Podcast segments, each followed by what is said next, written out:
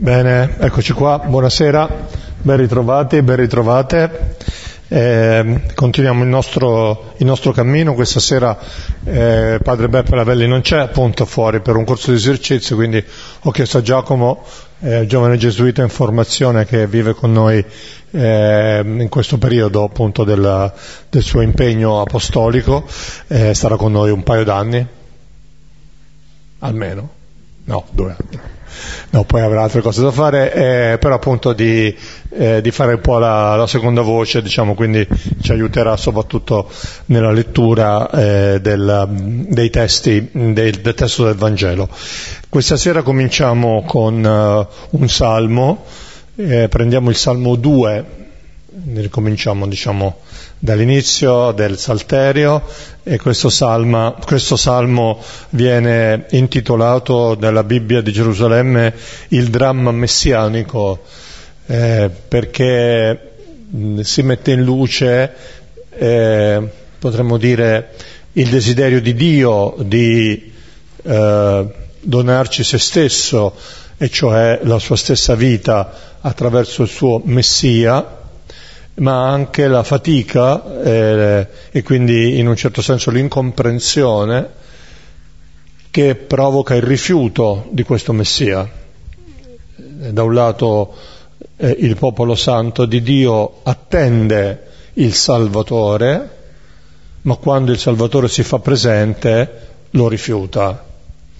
Vedremo che questo è uno dei dei temi anche del brano del Vangelo di Giovanni che, eh, che commenteremo questa sera ed è uno dei grandi temi della nostra vita perché eh, chi di noi non desidera una vita felice, una vita piena, ebbene l'offerta che il Signore ci fa di questa vita felice, di questa vita piena, e cioè nella sua stessa persona, appunto alle volte noi eh, lo scansiamo, se non addirittura lo rifiutiamo proprio, quindi non siamo poi così diversi da, ehm, dal popolo di Dio, da, da, da coloro che non hanno accolto in Gesù la presenza del Messia.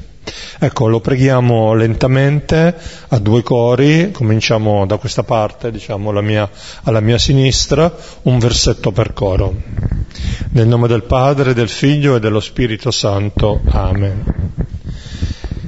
Perché le genti sono in tumulto e i popoli cospirano in vano?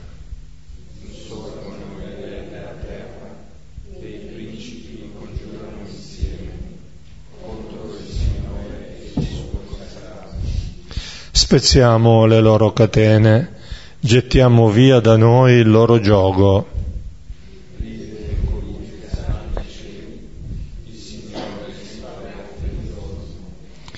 Egli parla nella sua ira, li spaventa con la sua collera.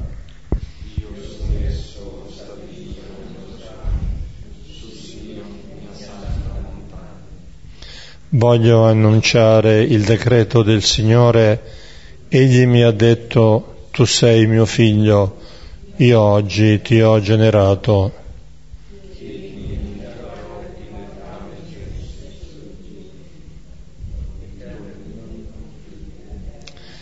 Le spezzerai con scettro di ferro, come vaso di argilla le frantumerai.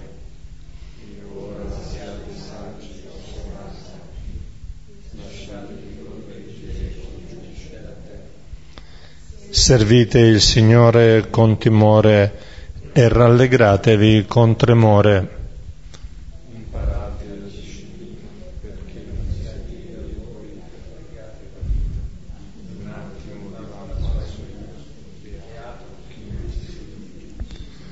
Gloria al Padre, al Figlio e allo Spirito Santo, come era nel principio, ora e sempre, nei secoli dei secoli. Amen.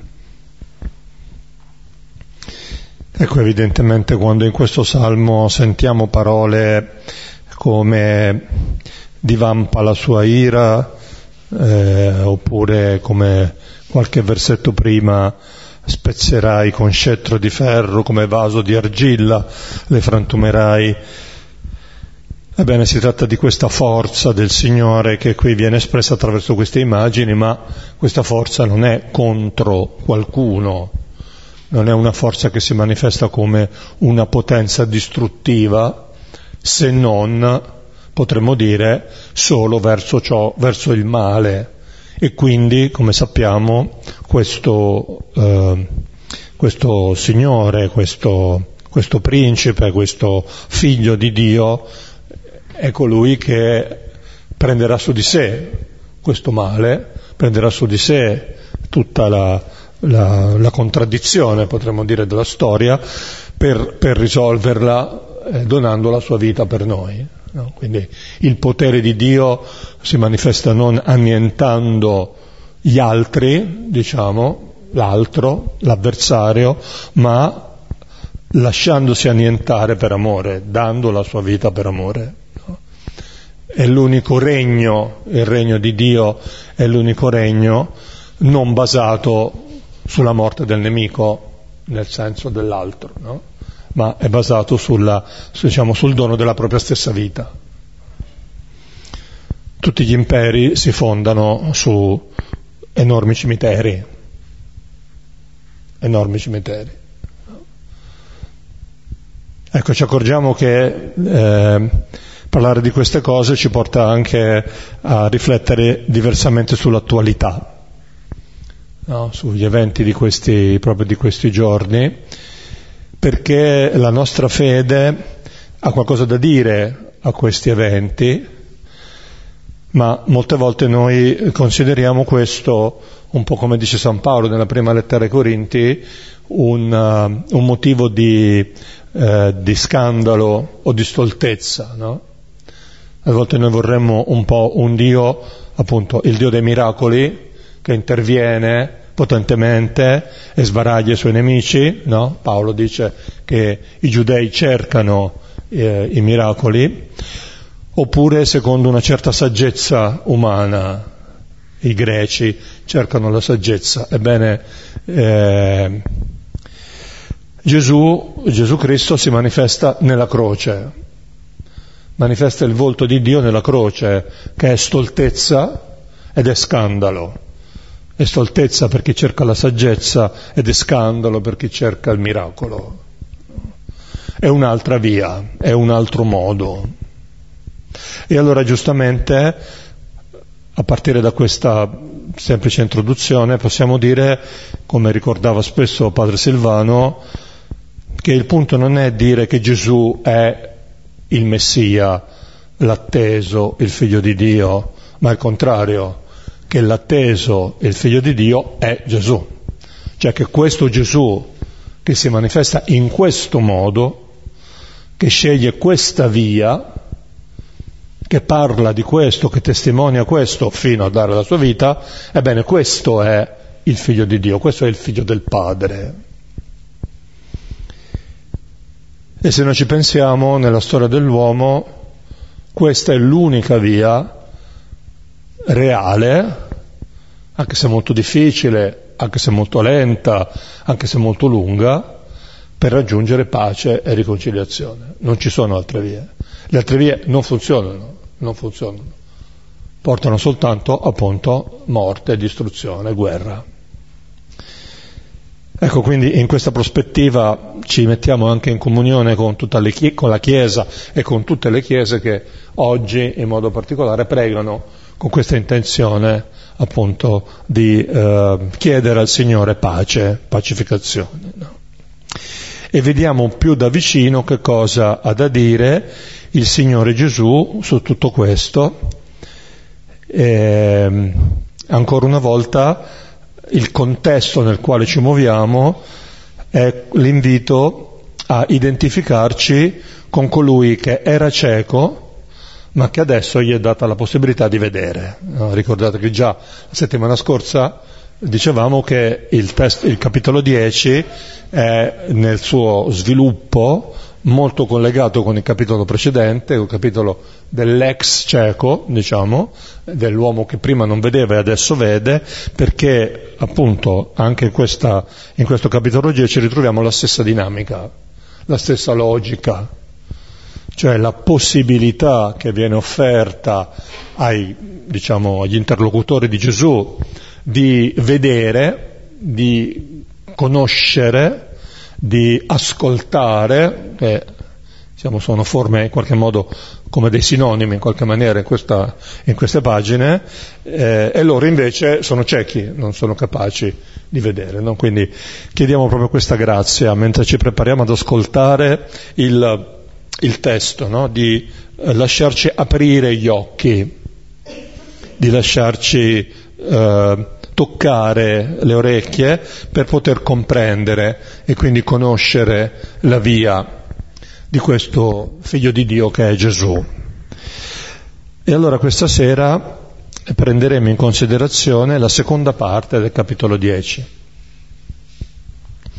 La settimana scorsa ci siamo fermati al versetto 21 e oggi riprendiamo dal versetto 22 e arriviamo fino alla fine, fino a 42, quindi sono una ventina di versetti. Ascoltiamo la parola.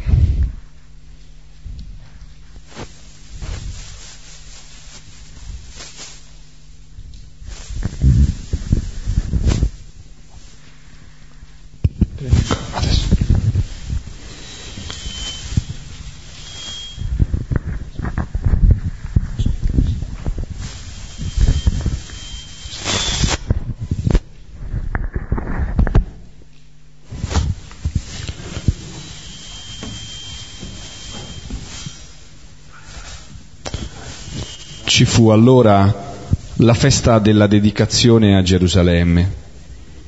Era inverno e Gesù passeggiava nel Tempio, nel portico di Salomone. Allora lo circondarono i giudei e gli dicevano, fino a quando ci togli la vita? Se tu sei il Cristo, dicelo con franchezza. Rispose loro Gesù, ve lo dissi e non credete. Le opere che io faccio nel nome del Padre mio, queste testimoniano di me. Ma voi non credete perché non siete mie pecore. Le mie pecore ascoltano la mia voce e io le conosco e mi seguono. Io do loro vita eterna e non periranno nei secoli, né alcuno le rapirà dalla mia mano. Il Padre mio, riguardo a ciò che mi ha dato, è più grande di tutti e nessuno può rapire dalla mano del Padre. Io e il Padre siamo uno. Portarono di nuovo pietre i giudei per lapidarlo. Rispose loro Gesù, molte belle opere vi ho mostrato dal Padre. Per quale opera di quelle mi lapidate? Gli risposero i giudei, non ti lapidiamo per un'opera bella, ma per una bestemmia, che tu, essendo uomo, ti fai Dio. Rispose loro Gesù, non è scritto nella vostra legge, io dissi, siete dei. Se disse dei coloro ai quali fu rivolta la parola di Dio e non si può sciogliere la scrittura, colui che il Padre santificò e inviò nel mondo, voi dite bestemmia, perché dissi sono figlio di Dio. Se non faccio le opere del Padre mio, non credetemi ma se le faccio e non credete a me, credete alle opere, affinché sappiate e riconosciate che il Padre è in me e io sono nel Padre. Allora cercarono di nuovo di catturarlo e uscì dalle loro mani. E andò di nuovo al di là del Giordano, nel luogo dove prima Giovanni battezzava e dimorò là. E molti vennero a lui e dicevano, Giovanni non fece alcun segno, ma tutte quelle cose che Giovanni disse di costui sono vere. E lì molti credettero in lui.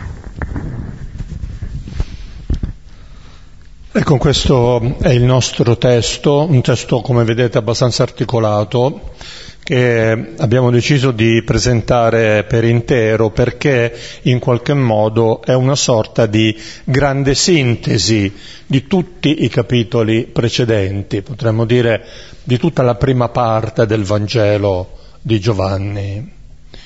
Anche nel suo sviluppo, questo testo, eh, quasi simbolicamente, ripercorre una sorta di itinerario. No?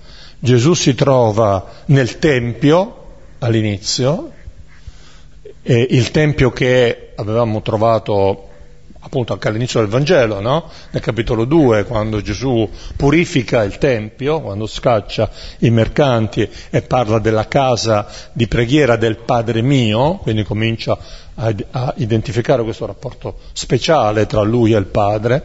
Ebbene, questo racconto inizia nel Tempio e finisce lontano da Gerusalemme, finisce al di là del Giordano, in un territorio che non ci viene diciamo, definito geograficamente, ma che indica una visione universale. No?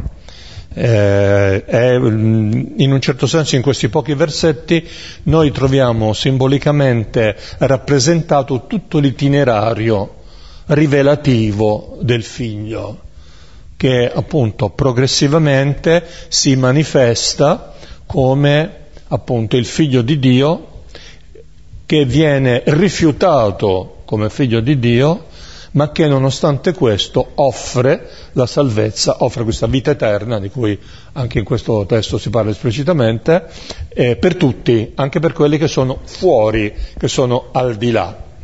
Non a caso appunto il brano si conclude con questa osservazione molto forte, no? che in quel luogo molti credettero in lui, molti cominciarono a credere in lui piuttosto, no? cioè questo senso appunto di introduzione in coattivo del, del, verbo che ci dice che sta cambiando qualche cosa. No? Allora in, te- in, questo brano noi ritroveremo tutti i temi che abbiamo incontrato nei commenti diciamo, del, dell'anno scorso fondamentalmente, eh, in modo particolare a partire dal capitolo 5 e quindi dall'esperienza della eh, diciamo della guarigione del paralitico, ma anche, appunto, come accennavo prima, anche i capitoli precedenti. No? In qualche modo è un po' tutta una, una, una ripresa di, questa, eh, di questo lungo itinerario. Non solo, ma potremmo anche dire che questo testo ha a che fare in qualche modo con il compimento del processo Abbiamo più volte ricordato che questi capitoli, il capitolo 7, il capitolo 8 in modo particolare, ma anche appunto il capitolo del Ceconato, capitolo 9, sono ehm, testi dove sempre troviamo un gruppo che si oppone a Gesù, no? Questo gruppo, il gruppo dei cosiddetti giudei. Vi ricordate che quando parliamo dei giudei non parliamo del popolo di Dio, ma parliamo dei capi, eh? parliamo dei capi. Quindi anche qui, anche qui interessante, eh, forse anche nell'attualità, no? eh, come funzionano le cose a livello di vertice e a livello di base, diciamo, in un certo senso, no? come pensa la base, come, senza, come pensa il vertice. Insomma, sono i capi che si oppongono a Gesù. E abbiamo visto anche che questo avviene perché, appunto, eh, sono presi dalla loro dinamica, da una dinamica di potere, di autoaffermazione, di autosalvezza in qualche maniera, incapaci quindi di aprirsi a una novità, ciechi rispetto, rispetto a questa novità. E questo li porta a eh, imbastire un vero e proprio processo con eh, accuse eh, forti nei confronti di Gesù che qui trova il suo apice. Questa è l'ultima fase del processo eh, emerge anche qui quello che già era venuto fuori anche nei, nei capitoli precedenti, che è il tema della bestemmia. E la bestemmia non è tanto che Gesù si manifesta come Messia, che tutto sommato, vabbè, poteva essere forse una trasgressione, perché va bene, Messia forse uno se l'aspettava in un modo, quell'altro se l'aspettava in un altro, va bene, c'erano diverse aspettative, no? diverse possibilità di manifestazione del Messia. Quanto la bestemmia, e come poi adesso vedremo meglio, viene fuori per il fatto che Gesù si manifesta come il figlio. come figlio del Padre, come figlio di Dio. E questo è il punto. E questo, come forse ricordate, è anche l'oggetto del processo che Gesù subisce dopo l'arresto nei racconti sinottici. In particolare, so, vi ricordo il Vangelo di Luca, capitolo 22, no? eh, quando Gesù è davanti al sommo sacerdote, il sommo sacerdote gli chiede se tu sei il Cristo, dillo a noi, esattamente quasi le stesse parole che abbiamo appena, appena letto, no? Eh, perché appunto si tratta di un parallelo della, del processo. E la risposta di Gesù è simile a quella che troveremo in questo nostro brano, nel Vangelo di Luca, Gesù risponde, se ve lo dico non crederete. E qui in questo nostro testo invece dice, ve l'ho detto e non credete. Come vedete appunto veramente siamo in una situazione di parallelismo. Quindi è un testo riassuntivo, è un testo di sintesi. Il verdetto definitivo di questo processo sarà emesso in contumacia, cioè Gesù non sarà presente quando sarà emesso il verdetto, il verdetto arriverà fra un capitolo, cioè alla fine del capitolo 11, dopo l'ultimo grande segno che chiude appunto il primo libro del Vangelo di Giovanni, e cioè la risurrezione di Lazzaro. Eh? Ecco, questo tanto per darvi un quadro complessivo, cioè risentiamo riecheggiare temi e dimensioni che abbiamo già ampiamente trovato. Appunto la chiave di lettura, come accennavo prima, è proprio quella dell'identificarsi con chi vuole vedere in questo Gesù il figlio di Dio, in quest'uomo. Tu che, ti, che sei uomo ti fai Dio, dicono, no? Ecco, la, l'atteggiamento con cui leggiamo queste pagine è questo, ma forse noi abbiamo ancora bisogno di liberarci, di, di purificare il nostro sguardo, perché noi non vediamo il volto di Gesù, noi vediamo il volto del nostro idolo divino. Su Gesù noi proiettiamo no- una certa immagine di Dio, una certa aspettativa di Dio. Ancora e sempre, no? In fondo noi aspettiamo un Dio a nostra immagine e somiglianza.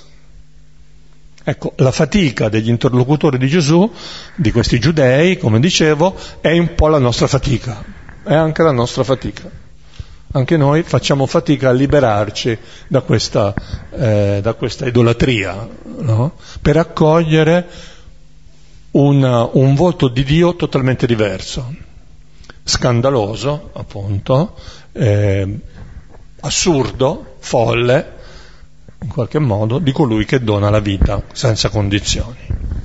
E allora entriamo più direttamente nel commento dei, dei versetti. Leggiamo i primi tre versetti, 22 e 24. Ci fu allora la festa della dedicazione a Gerusalemme. Era inverno e Gesù passeggiava nel Tempio nel portico di Salomone. Allora lo circondarono i giudei e gli dicevano, fino a quando ci togli la vita? Se tu sei il Cristo, Dicelo con franchezza.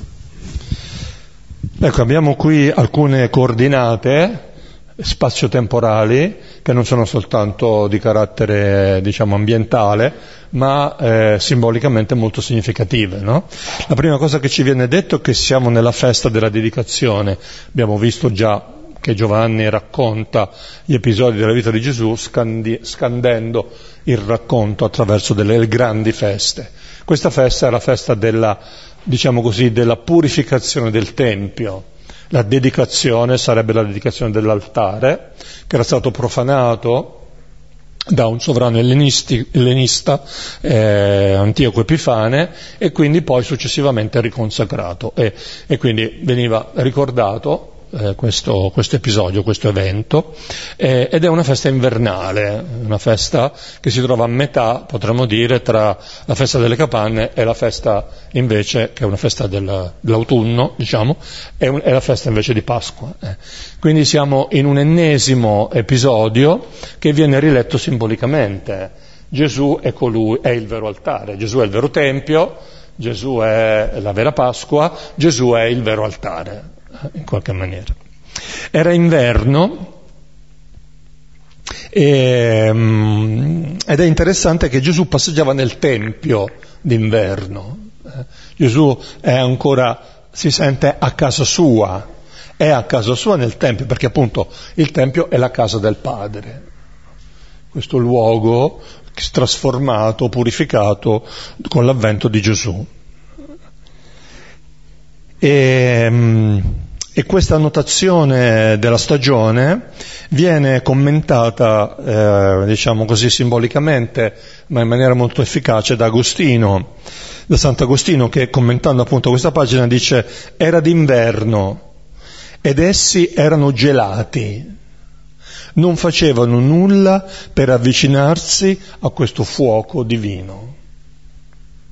C'è questa sorta di distanza, di freddezza nei confronti di Gesù. Mentre Gesù ancora una volta e sempre vuole entrare in contatto con loro, vuole offrire una possibilità, appunto, vuole offrire questa luce, questa comprensione. E, um, al versetto 24 si dice che lo circondarono, gli si misero attorno, no? Ma appunto non nel senso di volerlo ascoltare, ma nel senso di una minaccia. Eh, è l'ultimo interrogatorio, l'interrogatorio definitivo, come dicevamo, eh, de, di quel processo che invece nel Vangelo, nei Vangeli sinottici sarà eh, il processo giudaico. No? E la domanda sottesa è chi è il Cristo che attendono questi qui? Cioè chi è il Cristo che loro attendono, ma anche che noi attendiamo. Come è fatto questo Cristo, no? È fatto secondo una certa, appunto, una certa idea di Dio, una certa idea di potenza, una certa idea di giudizio, una certa idea di protezione. Ecco, Gesù rivela un volto diverso e quindi questo mette in gravi difficoltà curiosa la finale di questo, di questo versetto 24, ci togli vita, fino a quando ci togli vita. Ma in realtà qui c'è l'ironia tipica di Giovanni, no? Perché quello che perderà la vita qui è Gesù, non sono loro. No? È un po' una sorta di paradosso, no? E, ehm, e dice anche un altro aspetto interessante, cioè che Gesù non è preoccupato come loro della propria vita. Gesù consegna volentieri la propria vita, l'abbiamo visto l'altra volta, sono io, la, la, sono io che la offro, nessuno me la toglie, ho il potere di darla e il potere di riprenderla. E questo dice tutta la libertà del Signore, tutta la libertà amante del Signore nei nostri confronti mentre costoro, i giudei, sono invece preoccupati che qualcuno gli tolga la vita. Vediamo il versetto 25. Rispose loro Gesù, ve lo dissi e non credete. Le opere che io faccio nel nome del Padre mio, queste testimoniano di me. Ecco, ve lo dissi e non credete. Gesù in qualche modo non risponde direttamente alla domanda, come spesso fa, ma semplicemente constata le condizioni di possibilità oppure di impossibilità. No? Ricordate che il capitolo 9 si chiudeva con questa espressione se foste ciechi non avreste peccato, ma poiché dite noi vediamo, il vostro peccato rimane. Ecco esattamente la stessa cosa, no? In realtà queste, questi interlocutori di Gesù sono ciechi. Perché? Perché sono bloccati in certe loro aspettative. Si aspettano un Dio in un certo modo, si aspettano un Messia che corrisponda appunto alla loro immagine. E, e Gesù qui mh, mette avanti non tanto la sua persona quanto le opere compiute nel nome del Padre. No? Torna il riferimento al Padre E quindi Gesù sposta l'attenzione dalla domanda sul Messia alla domanda sul figlio, diciamo, eh, riprende, rimette al centro la caratteristica fondamentale del suo essere il figlio di Dio, che come adesso poi vedremo anche meglio, perché, perché il figlio perché assomiglia al padre, perché fa le sue opere compie quello che il padre gli ha dato da compiere, come abbiamo già visto nei capitoli precedenti. E, ehm, le opere diventano uno dei testimoni vedremo che in questo appunto, nella fine di questo processo, i testimoni a favore di Gesù, tra gli altri, vedremo, ne vedremo anche altri, ma insomma il primo grande testimone sono le opere. Sono le opere. Gesù le mette avanti, no? come un modo per dire guardate queste opere. E quali sono le opere? Sono quelle che abbiamo visto nei racconti precedenti, no? Ricordate la liberazione appunto del paralitico, la guarigione del paralitico e poi successivamente l'esperienza del pane, eh, il, mm, la guarigione del cieco in modo particolare. No? queste sono le grandi opere che parlano di un modo di essere di Gesù, di un modo di farsi, pro, di farsi vicino, di eh, venire incontro alle esigenze del popolo secondo Gesù. Vediamo adesso un brano un pochino più lungo, la risposta di Gesù eh, cioè la, la, la, la continuazione della risposta di Gesù. Ma voi non credete perché non siete mie pecore. Le mie pecore ascoltano la mia voce e io le conosco e mi seguono. Io do loro vita eterna e non periranno nei secoli né alcuno le rapirà dalla mia mano. Il Padre mio, riguardo a ciò che mi ha dato, è più grande di tutti e nessuno può rapire dalla mano del Padre. Io e il Padre siamo uno.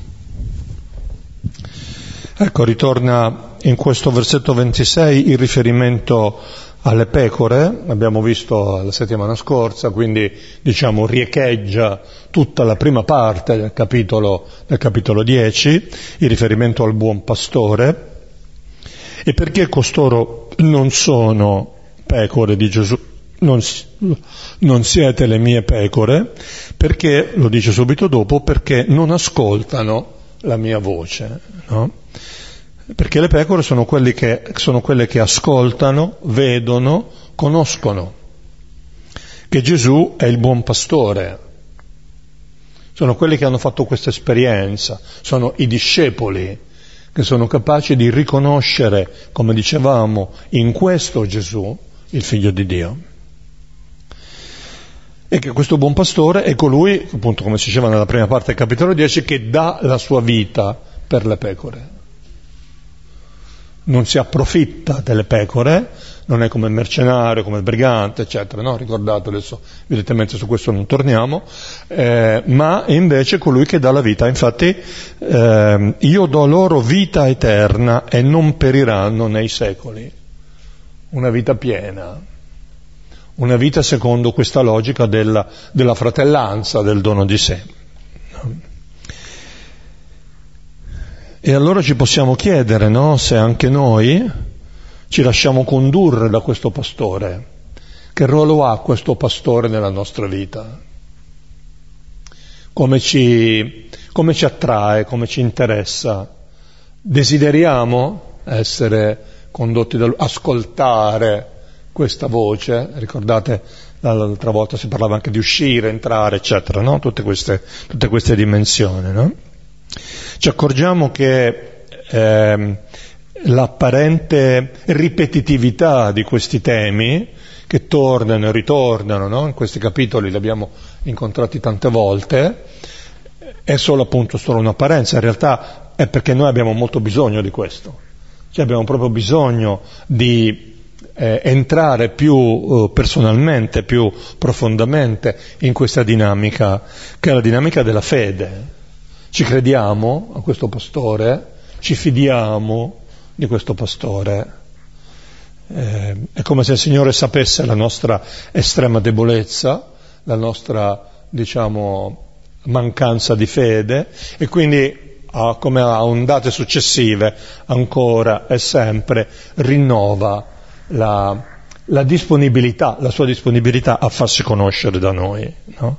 a dirci meglio, a dirci ancora una volta e di nuovo chi è Lui per noi e che cosa Lui desidera per la nostra vita. No?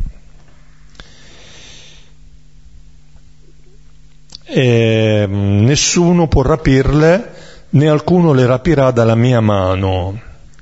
La mano è evidentemente una, un'immagine simbolica, questa immagine ha a che fare con il potere, Dio è colui che, diciamo, eh, copre con la sua mano Israele, è un segno di protezione, è un segno di potenza, ma quale potenza? Quale protezione? Appunto, non la protezione attesa, non la protezione eh, miracolistica, ma la protezione della croce. Ricordate che i sinottici parlano di questo tema con le, gli oltraggi, con le ingiurie, le, le, le, parolacce dette a Gesù in croce. No? Scendi dalla croce e crederemo in te. Se sei il figlio di Dio, se sei il figlio di Dio, vedete che ritorna questo tema, fai il figlio di Dio, cioè asseconda le nostre aspettative.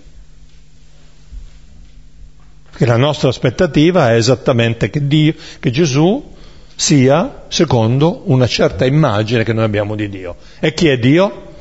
Quello che non muore, quello che fa quello che gli pare, quello che ha il potere. E allora sotto la croce di Gesù, o qui di fronte a questa autorivelazione di Gesù, gli astanti sotto la croce di Gesù dicono guarda, noi dobbiamo morire, non c'è niente da fare, ma se io fossi Dio non morirei.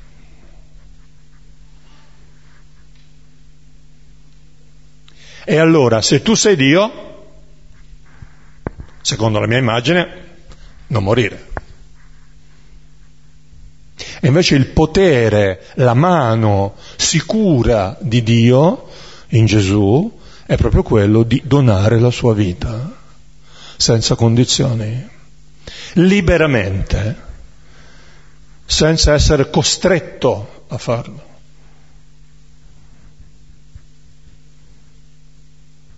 E allora la bellissima rivelazione che noi qui riceviamo da queste parole è proprio in questi termini, no? Che forse sotto la croce di Gesù anche noi, come quelli che lo insultano, diremmo almeno tu no, cioè almeno tu non morire, ma se entriamo in questa prospettiva, in queste parole appunto di salvezza e di vita che ci vengono offerte, potremmo dire almeno tu sì, meno male che tu ci sei. Meno male che tu ci sei.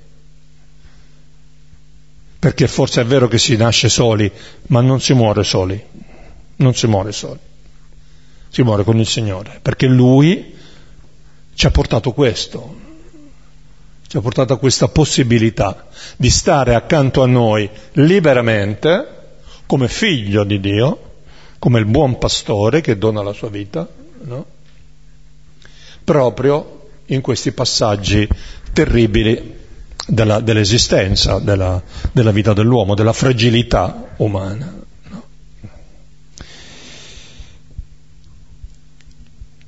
E poi ancora si parla di questa mia mano, ma si parla anche della mano del Padre, sempre per farci vedere questo legame strettissimo tra Gesù e il Padre. E in questo legame tra Gesù e il Padre ci siamo anche noi, che siamo inseriti dentro il loro legame. E allora questo ci fa vedere che questa profonda unione non è mai confusione, ma è piena comunione. L'invito, ancora una volta, è di entrare in comunione. Appunto, questo almeno tu sì, no? Entrare in comunione. Vivere una vita bella, una vita che vale la pena, una vita davvero nella mano di Dio, no? E, e allora il versetto 30, io e il Padre siamo uno. E, e Gesù dirà nei discorsi dell'addio affinché anche i miei discepoli siano uno con me. Che noi possiamo entrare in questa circolarità di vita. Bene, procediamo. Versetti 31-33. Portarono di nuovo pietre i giudei per lapidarlo. Rispose loro Gesù, molte opere belle vi ho mostrato dal Padre. Per quale opera di quelle mi lapidate?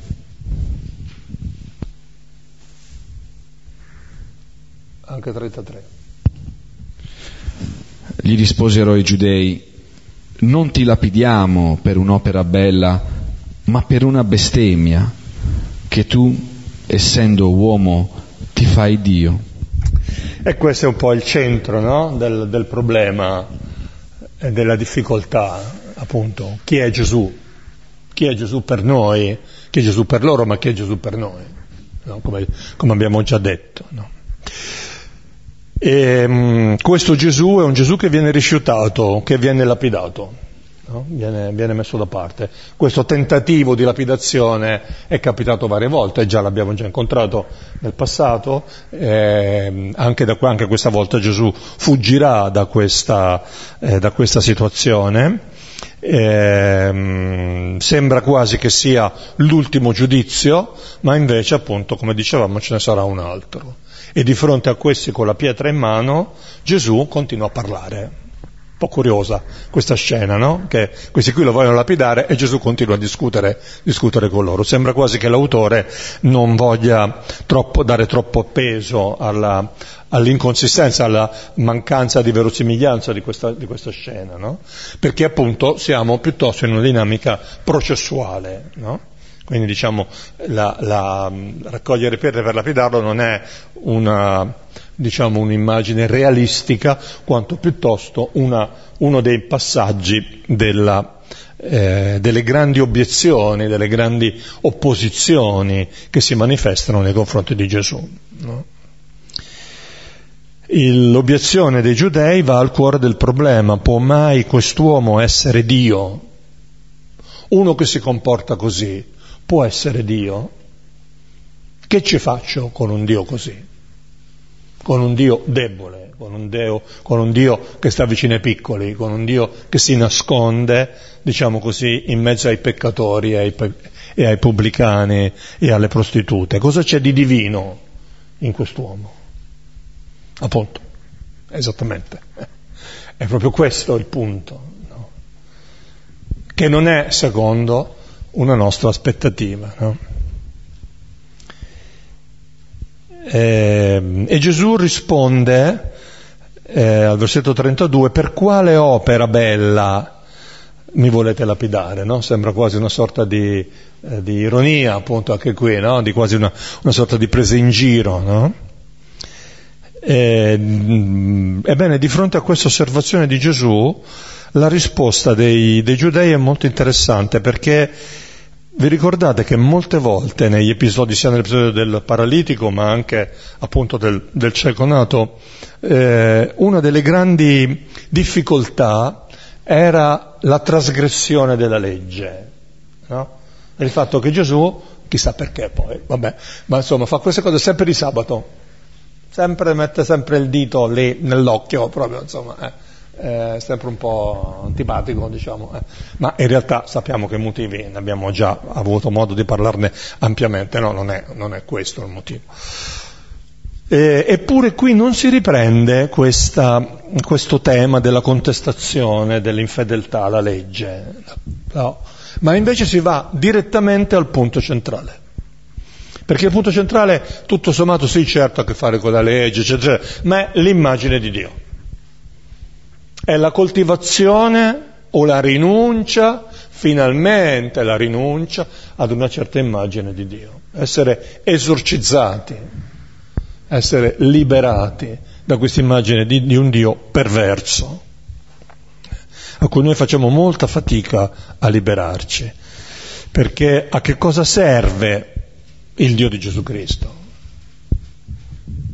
Eh, noi invece abbiamo bisogno di un Dio che serva alle nostre, alle nostre attese, che compensi le nostre mancanze, nostri, i nostri limiti, appunto come accennavamo prima. No? Quindi ecco che questo di essere l'uomo vicino a Dio o l'inviato di Dio eh, viene considerato appunto il, la somma bestemmia ed è quello che poi lo porterà appunto alla morte. Vediamo i versetti successivi 34-36. Rispose loro Gesù, non è scritto nella vostra legge, io dissi, siete dei?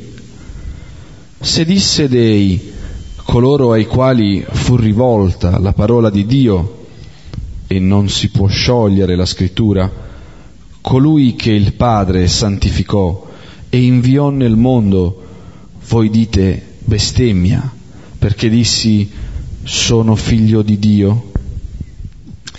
Ecco Gesù di fronte alla, eh, appunto all'accusa di bestemmiare porta una, un secondo testimone. Prima detto prima testimone le legge, le, scusate, le opere, il secondo testimone appunto è la parola, la legge, la Torah.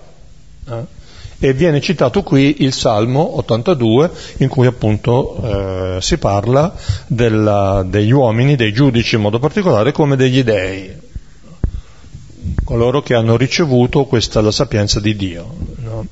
E la parola non si può sciogliere la parola è, una, è un'autorità inconfutabile. Vedete il desiderio di Gesù? Il desiderio di Gesù non è quello di schiacciare i suoi avversari, di convincerli attraverso una argomentazione che li lasci senza parole, no? che pure è successo in varie, in varie, occasioni, soprattutto i sinottici testimoniano questo tipo di, di controversia. No?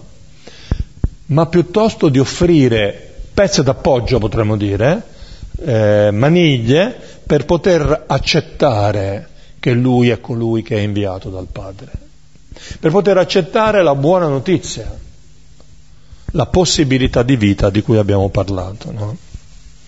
E allora Gesù sottolinea questa dimensione, guardate che la scrittura non si può sciogliere, la scrittura va osservata, va riconosciuta e se è la scrittura che parla di questa nostra divinizzazione, allora colui che è stato mandato dal Padre lo è a maggior ragione, no? Forse possiamo considerare anche il fatto che Gesù non ha mai detto di sé io sono Dio. Infatti la, la, la bestemmia di cui viene accusato non è vera, non è del tutto vera. No? Gesù dice sono il figlio di Dio dice sono unito al Padre. Certamente in questo modo rivendica un collegamento con Dio, ma non si mette al posto di Dio. Perché? Perché a lui interessa aiutarci a comprendere il suo legame con il Padre. Perché lui non, è, non appartiene a una dimensione di un Dio solitario, anzi si parla di una relazione si parla di un rapporto, di un rapporto di fiducia, di apertura, di disponibilità, di un rapporto vitale, di questa circolazione che noi chiamiamo lo Spirito Santo. No? E quindi quest'ultimo discorso rimanda al primo, al primo discorso in cui Gesù si è manifestato nel capitolo 2 del Vangelo di Giovanni, in cui parlava della, del Tempio, appunto, come della casa del Padre mio. Già, già in questo capitolo trova, trovavamo questo, questo riferimento. Andiamo velocemente verso la conclusione, l'ultima parte della controversia, i versetti 37 e 39. Se non faccio le opere del Padre mio, non credetemi, ma se le faccio e non credete a me, credete alle opere affinché sappiate e riconosciate che il Padre è in me e io sono nel Padre. Allora cercarono di nuovo di catturarlo e uscì dalle loro mani. Ecco, dopo la scrittura Gesù passa a proporre nuovamente il testimone, l'altro testimone a sua difesa che sono le opere. Ritorna sulle opere. E di fronte alla loro testardaggine, alla loro chiusura, loro, alle loro tenebre, Gesù rilancia offrendo ancora l'ultimo appello. È l'ultimo tentativo che Gesù fa.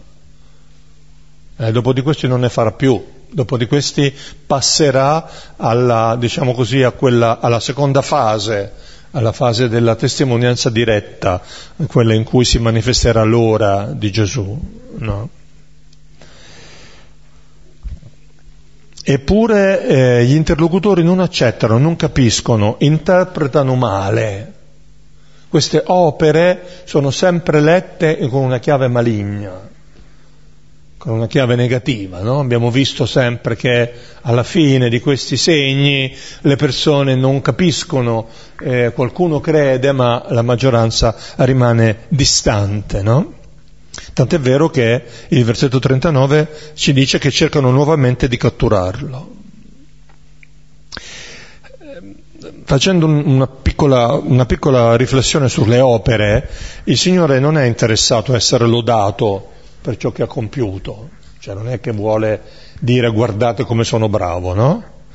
Ma sono queste opere stesse che proprio perché sono così mirabili, che parlano di lui come dell'inviato del Padre.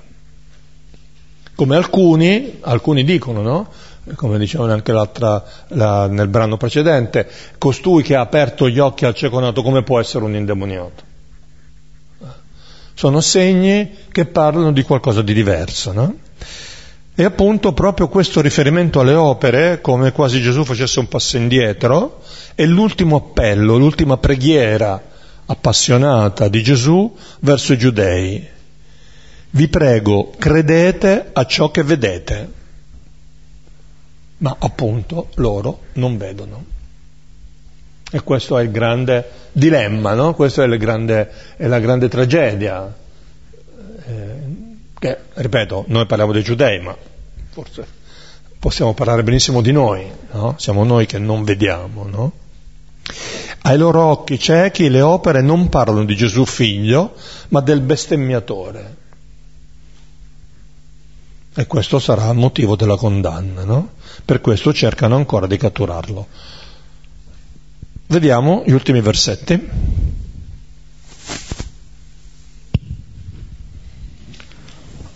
E andò di nuovo al di là del Giordano, nel luogo dove prima Giovanni battezzava, e dimorò là. E molti vennero a lui e dicevano, Giovanni non fece alcun segno, ma tutte quelle cose che Giovanni disse di costui sono vere e lì molti credettero in lui. Ecco, Gesù a questo punto abbandona la Giudea, abbandona la terra santa, passa al di là del Giordano e si potrebbe dire, almeno prima, alla prima lettura, eh, ci mostra un Gesù che ha fallito, che ha trovato totale resistenza. No? C'è una grande amarezza è un certo stupore. Ah, ma come voi cercate il Messia e non lo riconoscete? Tu aspetti un liberatore, un salvatore della tua vita e quando si presenta non lo riconosci, ne cerchi un altro? Forse perché appunto stai cercando un idolo e non il volto di Dio uno che assomigli all'immagine che ti sei fatto di lui. Sembra una situazione senza via d'uscita. E invece, proprio in questo passaggio, avviene qualche cosa. In questo luogo misterioso, in questo luogo potremmo dire pasquale, questo passaggio, questa anticipazione della passione, questa prolessi della passione, c'è eh, una possibilità, c'è una buona notizia. Al di là del Giordano, dove Giovanni battezzava, ed è il quarto testimone, le opere, la scrittura, il padre e Giovanni, sono i quattro testimoni a favore di Gesù. Eh, ebbene, dove Giovanni Battista l'aveva riconosciuto come il figlio di Dio, e arriviamo addirittura, torniamo addirittura al capitolo 1 del Vangelo di Giovanni, vedete questa immagine di sintesi, questo, questo racconto di sintesi di questi versetti, ebbene, proprio lì molti alcuni, scusate, no, molti eh, cominciarono a credere in lui. Eh?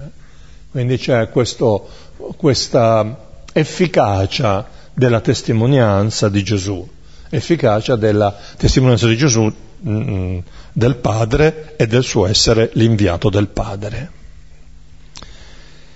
E quindi, diciamo così, questo brano, nonostante questa fatica e queste tenebre sempre più dense che si, che si diciamo, si, così si concretizzano sulla testa del Signore, si chiude appunto sempre con, una, con uno sguardo di speranza, di fiducia, perché questa esperienza possa diventare anche per noi un'esperienza di, di crescita nella fede. Bene, ci prendiamo qualche minuto di silenzio per rileggere qualche versetto, per gustarlo, farlo risuonare, poi se qualcuno vuole fare qualche osservazione lo potrà fare.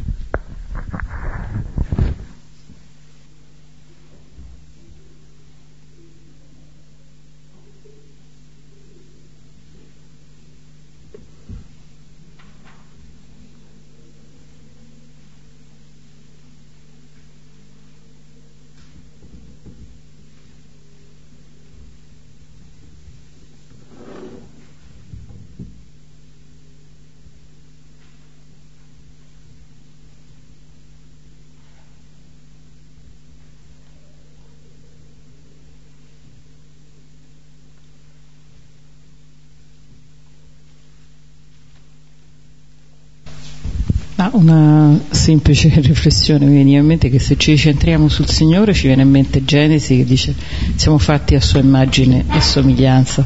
Se ci centriamo su di noi cerchiamo un'immagine di Dio a nostra immagine ed è cioè se nella prima ipotesi vediamo la nostra bellezza in relazione al Signore, comprese le nostre fragilità, nella seconda ipotesi veramente eh, ci incartiamo su di noi, ecco, questa mi sembrava, mi veniva in mente appunto Genesi rispetto a questa riflessione, grazie.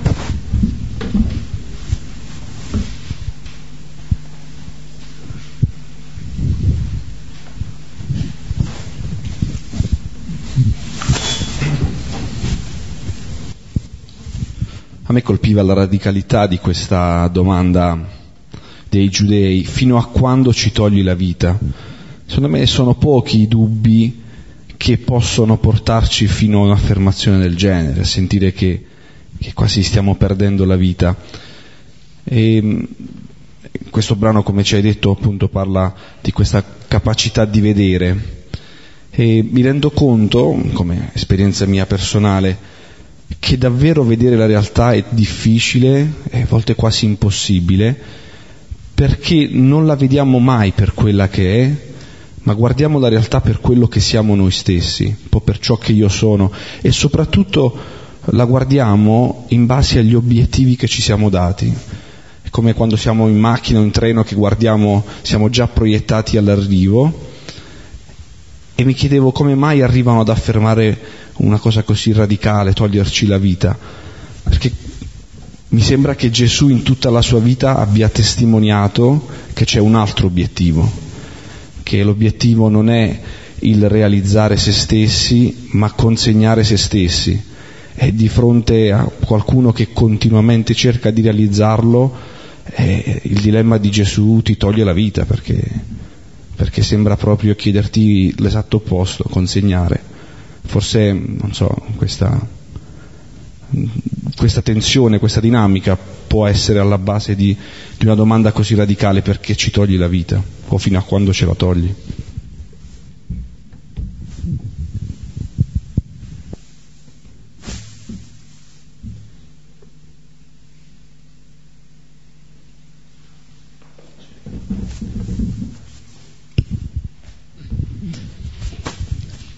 Um, a me dà l'impressione che, eh, che, i giudei vogliano proprio sbarazzarsi, nel senso che dà proprio fastidio Gesù ai, ai loro obiettivi, è quello che succede anche a noi, nel senso che c'è una persona che, che, che potrebbe destabilizzare i nostri obiettivi o la strada che vogliamo prendere. Quindi hanno già idea di come vogliono sbarazzarsi, vogliono soltanto prenderlo in castagna. Non mi sembra che siano aperti a nessun tipo di discussione ed è probabilmente quello che facciamo anche noi quando proprio quello che stavi dicendo tu, cioè quando abbiamo i nostri obiettivi, abbiamo, uh, sappiamo dove vogliamo andare, il fatto che c'è qualcuno che ci dice ma forse potresti uh, pensare in un modo diverso è sicuramente destabilizzante, no no, io ho già uh, definito tutto, tutto, tutti i miei piani, quindi per favore lasciami stare.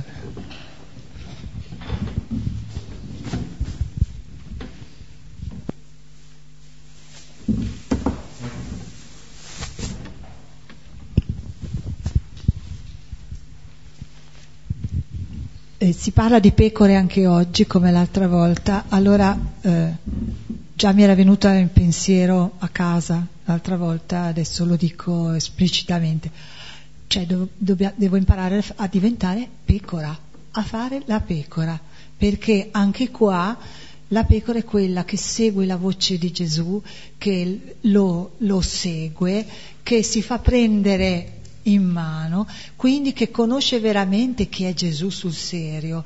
Se non sei una pecora, fai quello che vuoi tu di questo Dio, di questo Gesù, è come la tua immagine, eccetera. Allora, dicevano, noi non, non, dire che sei una pecora non è una cosa bella, però in questo caso qua devo imparare a fare la pecora, perché è l'unico modo per conoscere sul serio il vero volto di Gesù.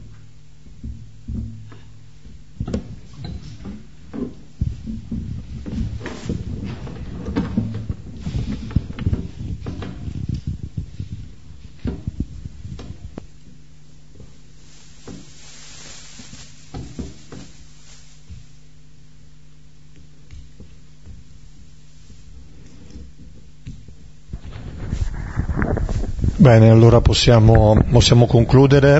Ci ringraziamo, grazie, grazie anche di questi interventi.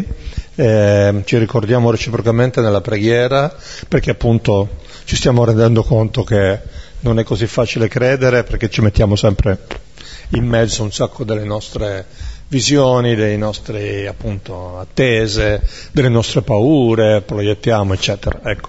E allora ci ricordiamo davanti a Lui, gli chiediamo lo spirito, chiediamo lo spirito del figlio, del figlio morto e risorto, dell'agnello, che appunto che guida, che ci guida a, alle sorgenti della vita. E lo facciamo pregando come fratelli, sorelle, chiedendo pace per il mondo intero. Padre nostro che sei nei cieli, sia santificato il tuo nome, venga il tuo regno, sia fatta la tua volontà, come in cielo e così in terra. Dacci oggi il nostro pane quotidiano e rimetti a noi i nostri debiti, come anche noi li rimettiamo ai nostri debitori, e non abbandonarci alla tentazione, ma liberaci dal male. E ci benedica ora e sempre Dio Onnipotente, Padre, Figlio e Spirito Santo. Bene, grazie, buonanotte e alla prossima. Sì, sì. Martedì siamo qui. Cominciamo il capitolo 11.